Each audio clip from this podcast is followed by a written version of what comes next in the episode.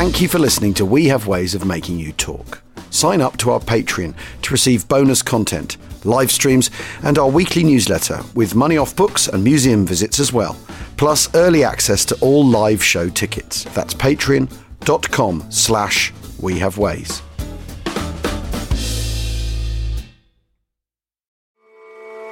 Are you looking for a view of the world that's a bit different?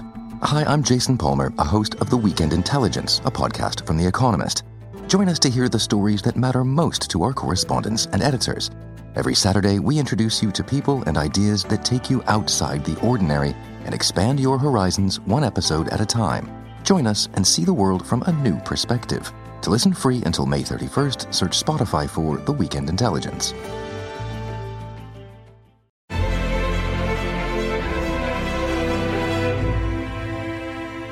Wings of Pegasus by George Chatterton. And just one more narrative describing the Sicilian adventure. The reader will remember Major T.D.B. Macmillan's exploit with an overloaded hawser at Netheravon.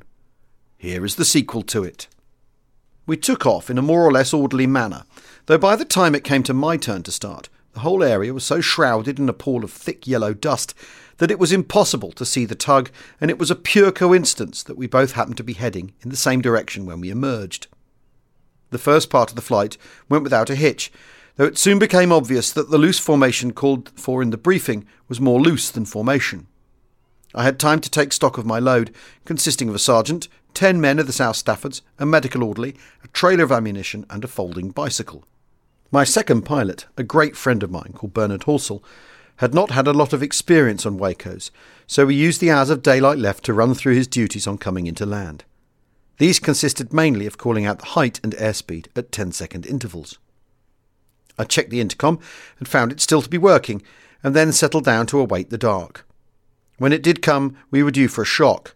I called up Captain Smith and asked him to switch on his station keeping lights, to which he replied plaintively that they had been on for a quarter of an hour. Obviously, there was an electrical failure somewhere. By this time it was inky black, and we were over the sea, so it behoved us not to get out of position to such an extent that the tow rope might snap. I remembered that sometimes it was easier to see in the darkness if there was no intervening glass window, so, with the South Stafford's axe, I cut away the front panel of my Perspex canopy. The wind was appalling, but I was enabled to see slightly more clearly the dim blur which was the American White Star on the starboard wing of the Dakota. After what seemed like a lifetime, we saw flak, flares, and a red glow over on our port bow, and Captain Smith said laconically, I guess that's Sicily. We turned in towards the land, but the darkness was so great that it was impossible to make out any of the landmarks, which hours of studying air photos of the area had led us to believe should be prominent. Captain Smith was equally bewildered, so he turned north along the coast, heading for what was quite conspicuously a strongly defended area. As we flew steadily along, we became the focus of attention of the enemy AA gunners, and I remember wondering whether, if an AA shell hit us, it would go straight through without exploding, and then realizing that it would be asking rather too much of Providence. Our attention was suddenly distracted by the Dakota's electrical system choosing that moment to spring to life, and it seemed to us that the enemy gunners could not fail to take advantage of the aerial Christmas tree we had become. I rang up Captain Smith and the lights went out, but it left us feeling strangely weak. Just then, another frenzy of enemy AA surrounded us, but apart from frightening us out of our wits, had no effect. Captain Smith called up to say that he had no idea where we were and suggested taking us back to Malta. I protested strongly, so he said that he had guessed that the first lot of flak was from Syracuse and the second lot was from Catania, but to make sure we'd better go and have another look. Without further ado, he turned round and we repeated the performance, but in reverse. Again, we flew through the first and second barrage without being hit, but fearing that Captain Smith's inquisitiveness might prompt him to try a third run, I decided to part company. I had seen a large fire burning down below, so I decided to go and join the other gliders which must be down there, even if I didn't know where it was. I thanked Captain Smith for the ride and released the rope. The rush of the wind died away and we circled to lose Height, with Bernard chanting monotonously our height and airspeed. I kept the large fire on my right and headed downwards into the unknown dark. Suddenly, some tree tops loomed up, and I just managed to pull up and avoid them. I pushed the stick forward to gain flying speed, and then levelled off for a landing. I remember Bernard saying naught feet, 85 miles an hour. when we hit something very solid and I passed out. When I came to, the glider was at rest, the cockpit was full of dust, and the whole of the tubular steel struts in the nose of the glider was snugly wrapped round my waist instead of being in their proper place. Bernard was leaning forward with his head on the splintered wreckage of the instrument panel. I later learned that he had foolishly undone his harness, the better to read the instruments. I shook him and asked him if he was all right. He came to quickly and shook his head to clear it. Yes, I'm okay, but I bet we've got the thickest bloody lip in Sicily. He was silhouetted against the glow of the fire, and from what I could see, I was sure that he was right. I realised that this was no place to linger, and as my passengers showed no sign of coming to life, I heaved myself out of the wreckage. It was then that I discovered that all was not well with my left leg, which had no feeling in it at all. However, the other one was all right, so I hopped to the door of the glider and fell out into the arms of Captain Alec Dale. He told me afterwards that his glider had been set alight by incendiaries and had caused the tomato field in which he had landed to blaze merrily. He and his crew were unhurt, so he led them across an open field adjacent. While he was crossing it, he heard the unmistakable whistle of a glider coming in fast and took cover behind a stout tree. As luck would have it, it was the same tree which my glider struck at 85 miles per hour. Considerably shaken Alec waited hopefully for a few minutes for signs of life and then forced himself to go and have a look to see if there was anyone still alive. Imagine his relief when the door burst open and I hopped into his arms. My passengers, who had all been concussed, came to, and we set off cross country towards our objective, the bridge at Syracusa. I could not walk, so they put me in the bicycle, which we had carried, and gave me the 19 year old medical orderly to act as my means of propulsion. We travelled at the tail of my little party, with Alec Dale leading. Unfortunately, every time there was a louder bang than usual, my escort dived for the ditch, leaving me and my bicycle to carry on as best we could. Inevitably, we ran over at least one prostrate soldier each time and collapsed in a heap on another through sheer lack of momentum. The bangs became more and more frequent, and the night sky was split by brilliant explosions every few seconds. I eventually got so fed up with my involuntary nosedives that I begged to be left behind in a ditch with a rifle. By this time, my damaged foot was beginning to cause me considerable pain, and I couldn't really have cared less what happened to me. They refused my very reasonable request, so we pushed on. Dawn was just beginning to break when one of our patrols came back with the news that they had located a parachute brigade regimental aid post in an orchard, and in this I was finally deposited while the others made their way to the bridge. As the day warmed up, more and more wounded were brought in until we had a pretty fair cross section of the airborne division. We lay there all day, waiting for the relieving seaborne forces of the Eighth Army to catch up with us. The only bit of excitement was when a force of Italians, taking it for granted that it was fairly safe for them to attack a place where the Red Cross flag was hanging conspicuously, put in an assault, but were beaten off without further casualties to ourselves. Towards evening, the battle around us died, and the RAP became more organised. It was then that I had my second meeting with Colonel Jones. A shadow fell across my stretcher, and I looked up to see him standing over me. With a twisted grin, he said, Oh, so it's you, is it? Now it's your turn to go through the hoop. Then and only then did it occur to me how appropriate was his nickname of Jonah. While the contest for the bridge was taking place, my party was also having its adventures. We had been lying underneath the cliff wondering what to do next when we heard a boat approaching, and a naval pinnace appeared. Out of it leapt a number of armed men of the Special Air Service, who were following up our attack by a sea landing. By some miraculous chance, they had missed the point where they should have landed and hit just where we were, under the rocks. Thankfully, we joined in with them and advanced up the cliff. During the night, we had various adventures while engaging strong points and pillboxes. I acting as an ordinary trooper, and by dawn we had captured some 100 to 150 prisoners. The Italians in Sicily had all manner of queer ways of fighting, some of which had to be dealt with quite ruthlessly, as the following incident illustrates. I was acting as an escort for some prisoners and was dressed in my sea soaked battle dress, with an Italian tope on my head and armed with a British rifle. Winding down a narrow lane, the guards out in front of the column, and a dozen or so of us on either side of it, we were brought to an abrupt halt by the crack of a rifle, one of the guards in front falling mortally wounded. Momentarily we were stunned. Then, seemingly without reason, one of the SAS guards in front of me, whose head had been half turned towards the prisoners, turned right round and pushed his way into the column. Without a word, he stopped in front of one of the men, lifted his rifle by the barrel, and without warning, swung it up and brought it down with a crack on the man's head. The Italian sank to the ground without uttering a sound, his skull crushed in. Why on earth did you do that? I asked incredulously. Didn't you see the bastard? he replied. No, I answered. Why? Well, he continued, wiping the butt of his rifle, he was up that tree. He shot my chum in the back and then dropped into the column.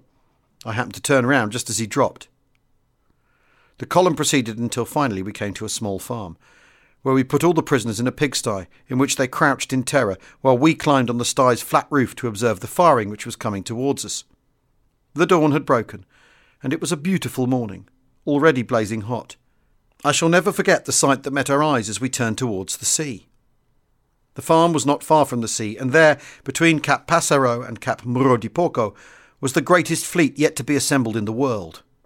It was a fantastic sight, ship upon ship of every kind, a thousand of them, and I was spellbound despite the shelling. I remembered having talked to a naval captain in Algiers some weeks before, and his telling me of the enormous fleet that had had to sail unnoticed from London and Alexandria to rendezvous in the middle of the Mediterranean, and then on a common course to converge on Sicily. And here I was looking at it, the result of years of work and planning. It was then that shells began to fall all around us, both from an Italian battery inland and from Allied ships at sea. We noticed a British destroyer tearing up and down the anchored convoy, ranging on the farmhouse where we were, and frantically we signalled to it with an Aldis lamp. After a nerve wracking ten minutes, we succeeded in getting the firing diverted onto the Italian batteries, and thus had the satisfaction of being relieved of both pests at once.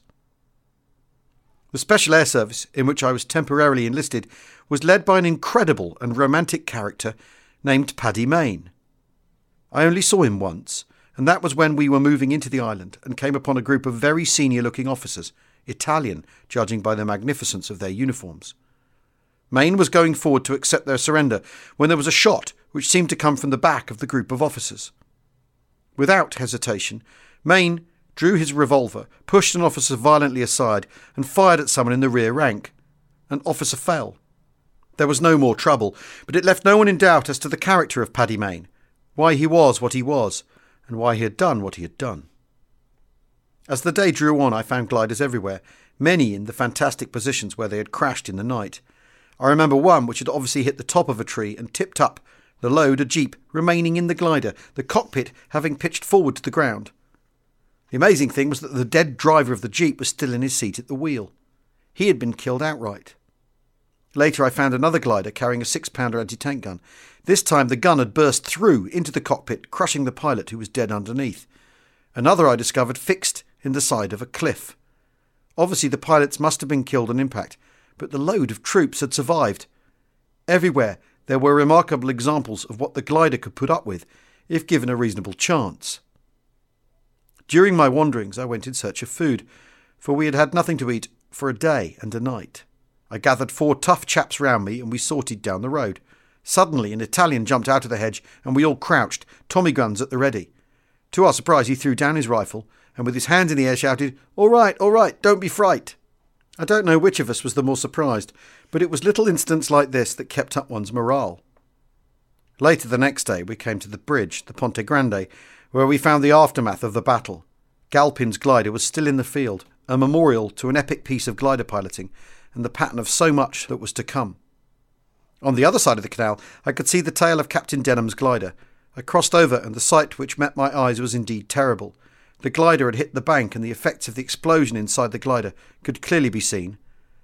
The crew and passengers had been blown forward as if down a funnel, but of the pilot there was no sign. As I stood looking at this macabre and tragic pile of bodies, I thought back to the gay Denham. I remembered that as I was briefing the pilots, he had appeared at the door. His beret was at a jaunty angle, and his long fair hair showed beneath. He had just arrived, after having been towed fifteen hundred miles across the sea and desert in one of the Horsa gliders. As he leaned on the door, he said in his typical drawl, I say, I've come to see a man about an operation.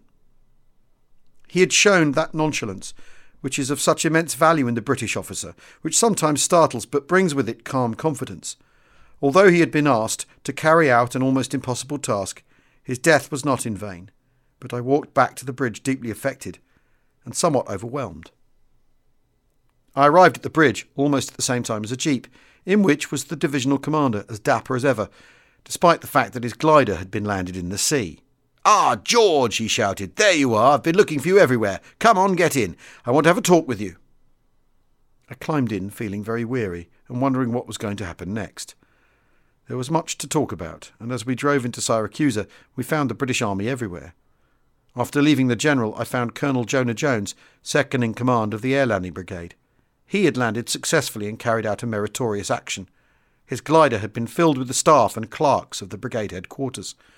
They had landed close by a strongly defended shore battery of five field guns, surrounded by barbed wire and ditches.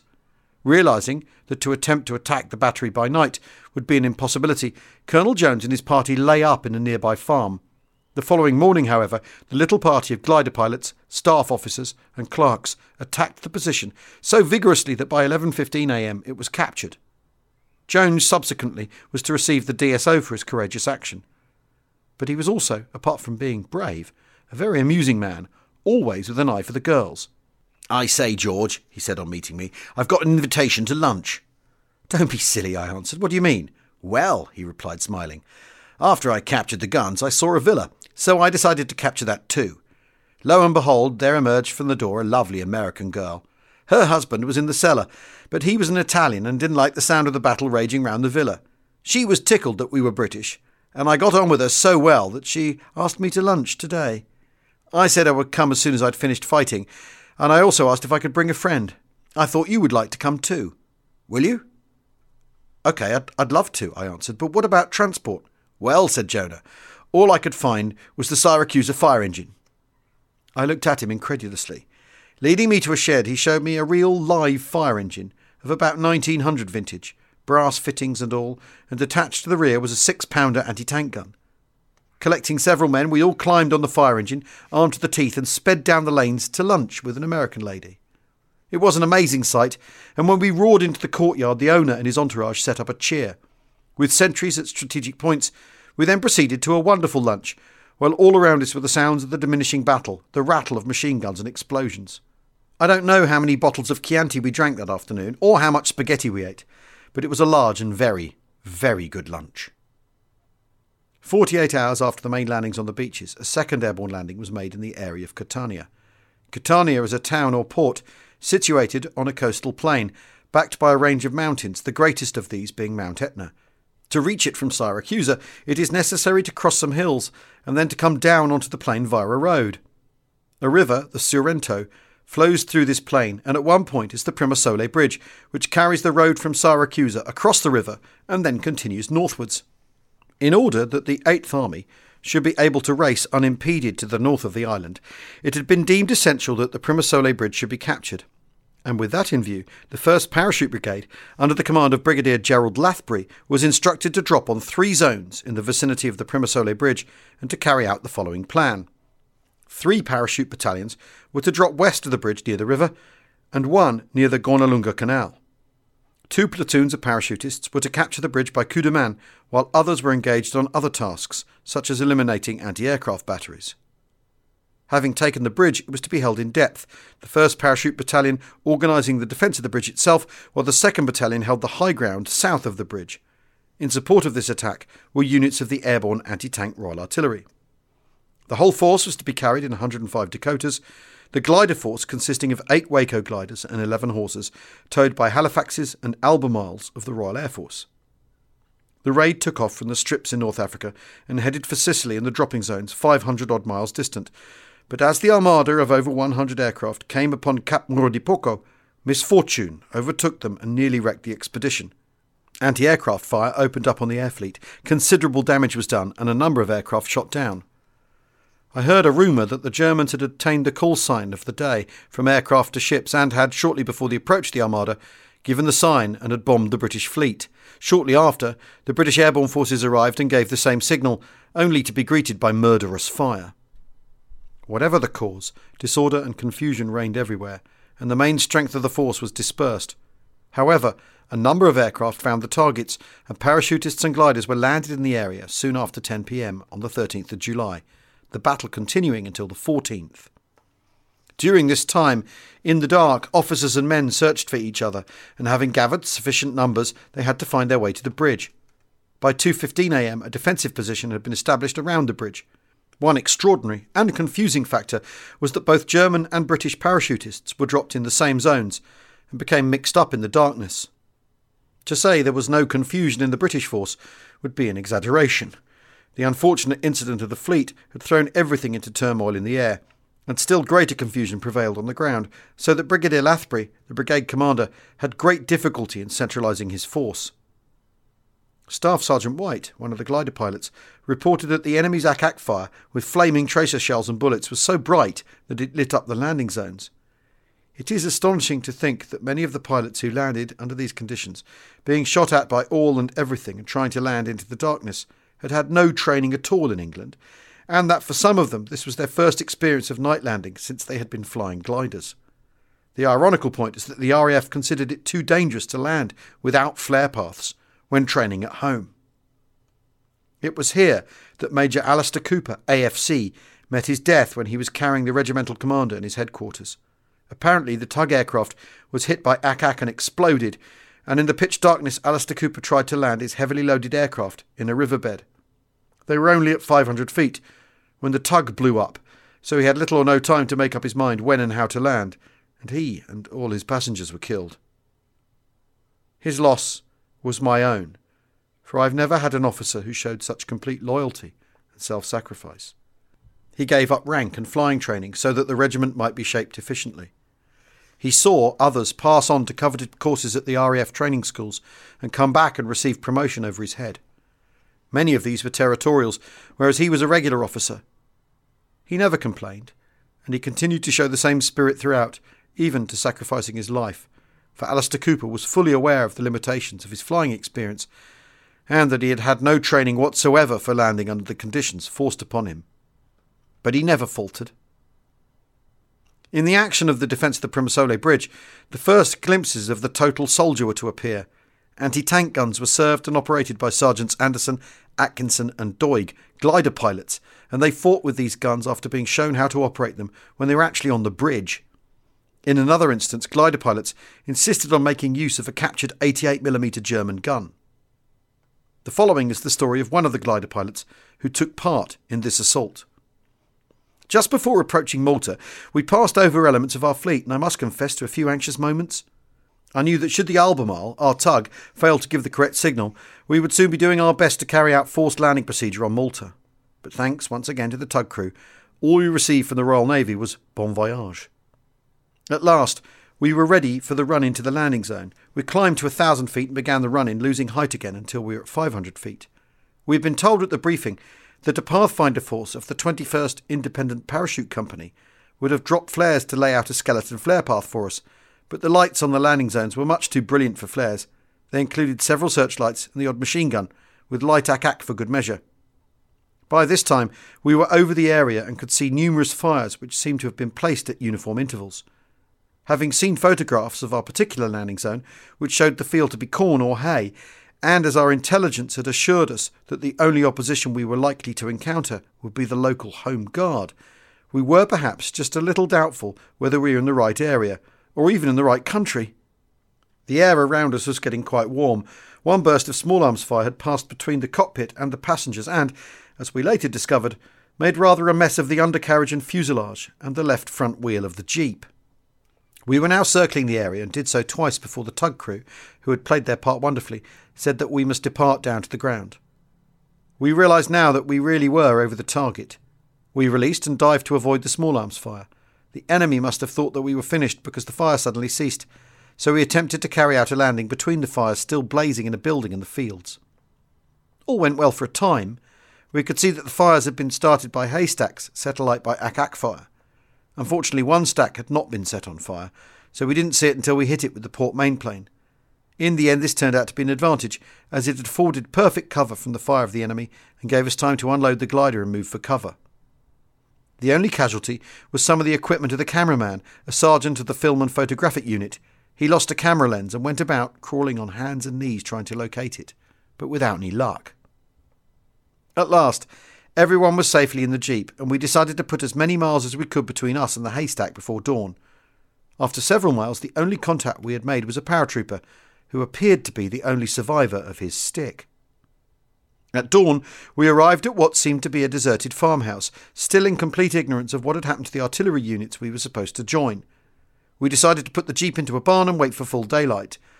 About an hour later, we were favoured with machine gun fire from the river, but not wishing to give ourselves away, we made no reply. This appeared to satisfy the opposition, who withdrew. Knowing that our troops were to the south, we decided to try to get through to them. The only way across the river was by a narrow bridge, about a mile along the bank, guarded by a single sentry. We were prevented from reaching the bridge, however, by concentrated small arms fire from the south bank of the river and had to take cover in the riverbed, returning their fire. Very soon, we suffered our first casualty the Royal Artillery gunner, who was fatally wounded, and within a short time we were surrounded and made prisoners. Our captors turned out not to be Italian Home Guard units, but German paratroopers who had been dropped the previous day to await our arrival. Later that day, we were forced to march with the retreating German forces, and at one stage I began to doubt whether the Germans intended to continue to be burdened with us. We were herded together into a small hole, the sentries fingering grenades with obvious intentions, but something or someone must have made them change their minds.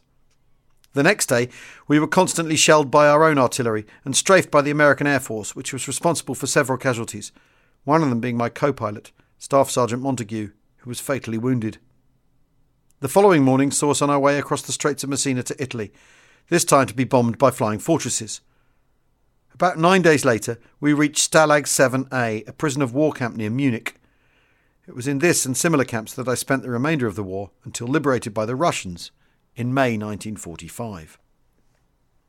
The operation against the Primosole Bridge was successful, but the margin between success and failure was small. Fewer than one fifth of the brigade were dropped at the right place and at the right time. The remainder were scattered over a wide area for reasons already given. To these must be added the loss of 11 aircraft shot down and the return to base, for one cause or another, of 27 without dropping their parachutists. Thus, the numbers of those available to capture the objective and then to repel counterattacks was very small. And so, the first airborne operation in which gliders were used came to a successful, if costly, end, and it taught us many lessons. One of the most important features so far as I am concerned, was that the men of the glider pilot regiment had proved themselves to be the men I had wanted them to be.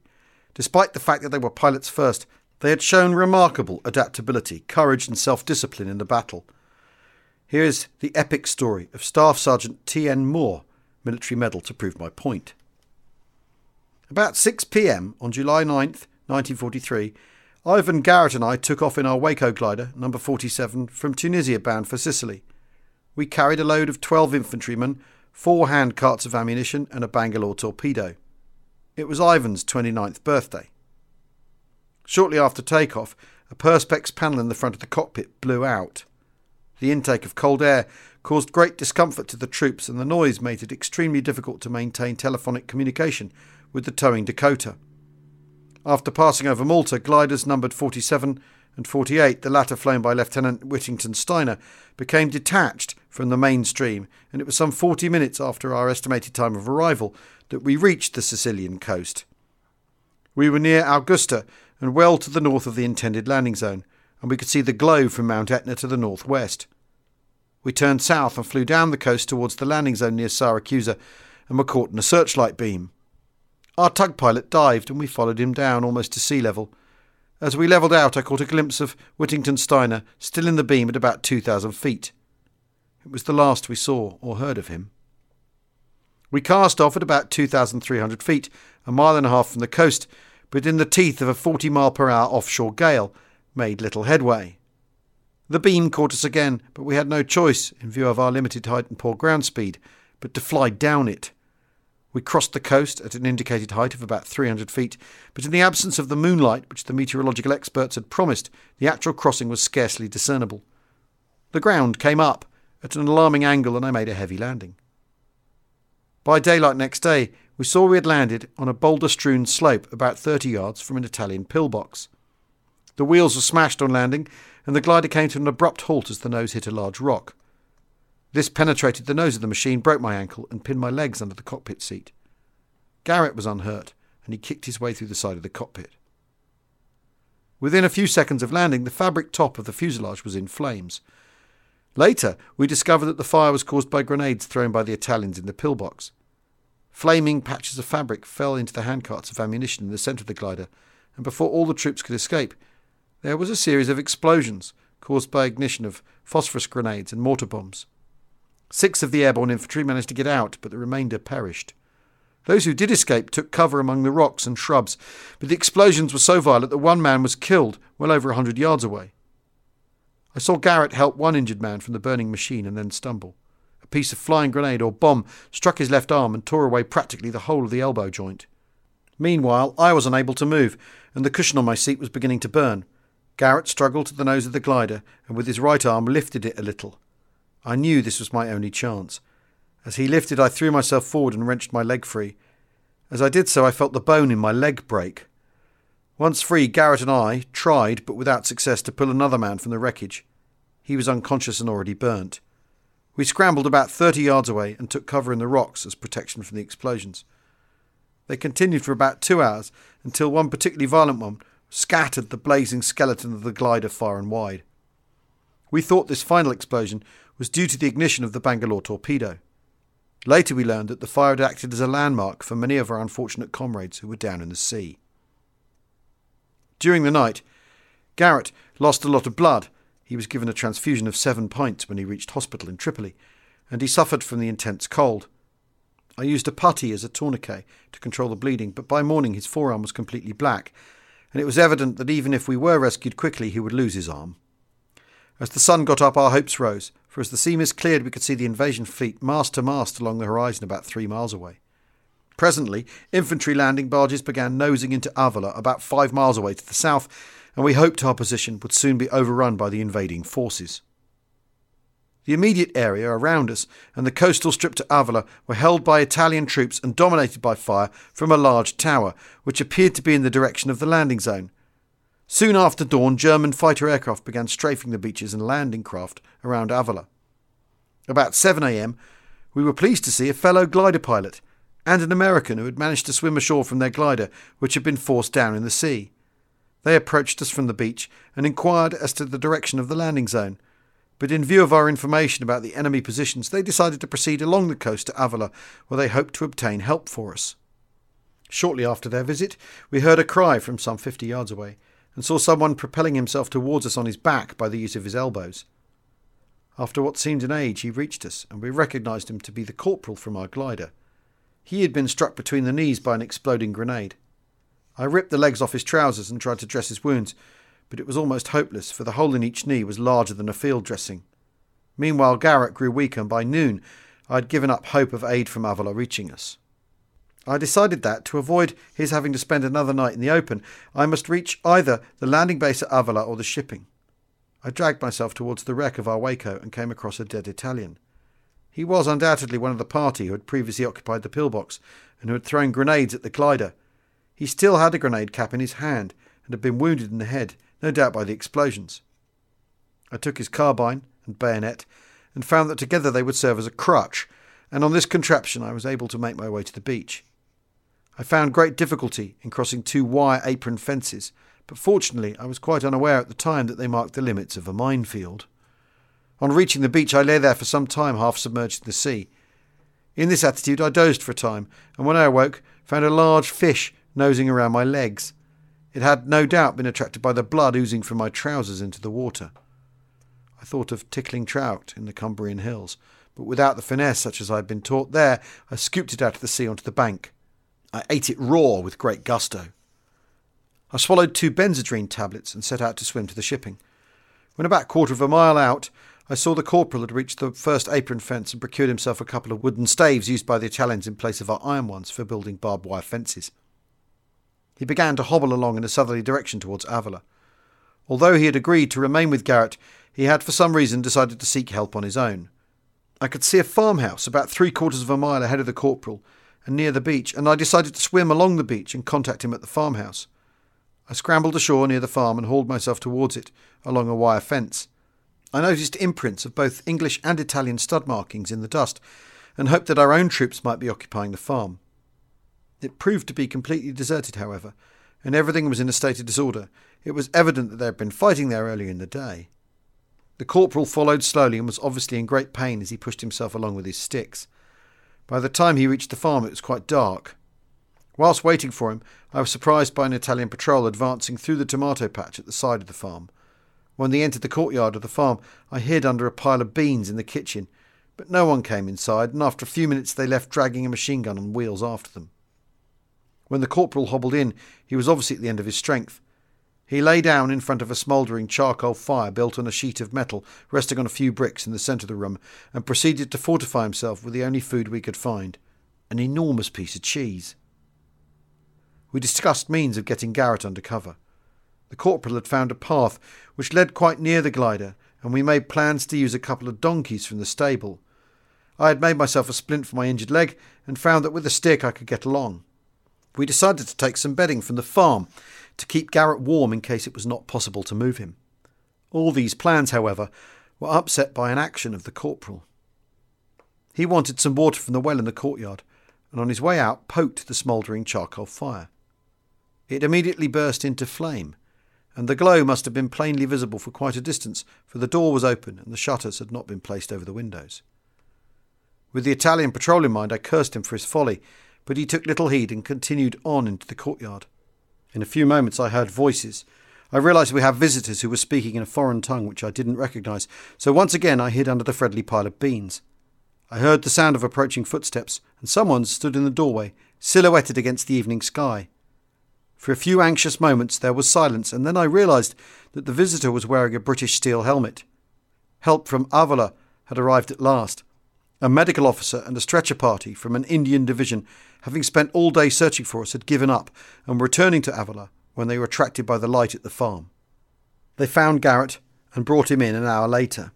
He was conscious but suffering from gangrene, loss of blood, and exposure. The Indians sent for additional stretcher bearers and we were carried to Avola. On the journey to the field dressing station in Avola, we saw the farm where we had taken refuge completely destroyed by naval gunfire. Later, we were evacuated to Tripoli and the three of us spent four months in hospital there. Garrett lost his arm and the corporal found he would never bend his knees again. Garrett, by his bravery and self sacrifice, had undoubtedly saved my life. As time passes, I realise more than ever what this sacrifice on his 29th birthday really cost him, but like to feel that in some way my actions on that day helped in his own rescue. Today I am proud to write that there were such men as Ivan Garrett and that I served with them. Many similar stories were told by the men who returned, but the main theme of them all was courage and self discipline. Nevertheless, I was deeply distressed and worried, for I and I alone had any real comprehension of just what they had done, and done with less than the minimum of necessary practice and training. When we returned to the shores of North Africa, I was met by a staff officer and told, On no account will you allow any of your officers and men to get into any argument with the Americans about this operation.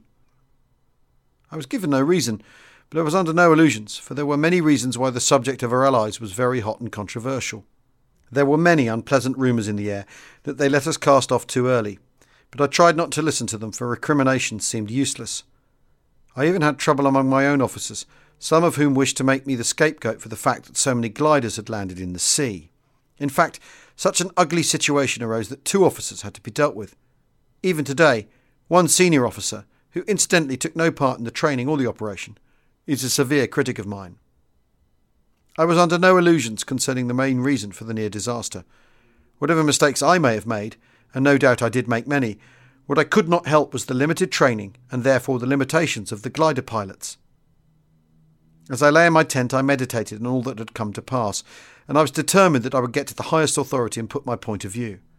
By good fortune, just at this time I was informed that the glider pilot regiment was temporarily to come under the command of the United States Air Force, and I realized that my opportunity had come.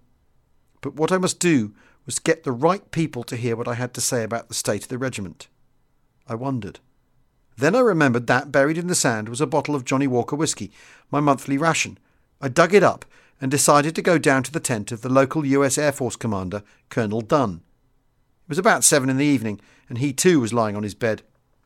Good evening, sir, I said politely. Oh, hello, Colonel. Come on in, answered Colonel Dunn. Thank you, sir. Look, I've got a bottle of whisky here. I thought you might like a drink. You bet I would, he cried, and jumped off his bed. Come on, here are two mugs and some water. I entered the tent, and we both sat down at the table, and I poured out the whisky. We talked of this and that, and inevitably of the recent operations in Sicily.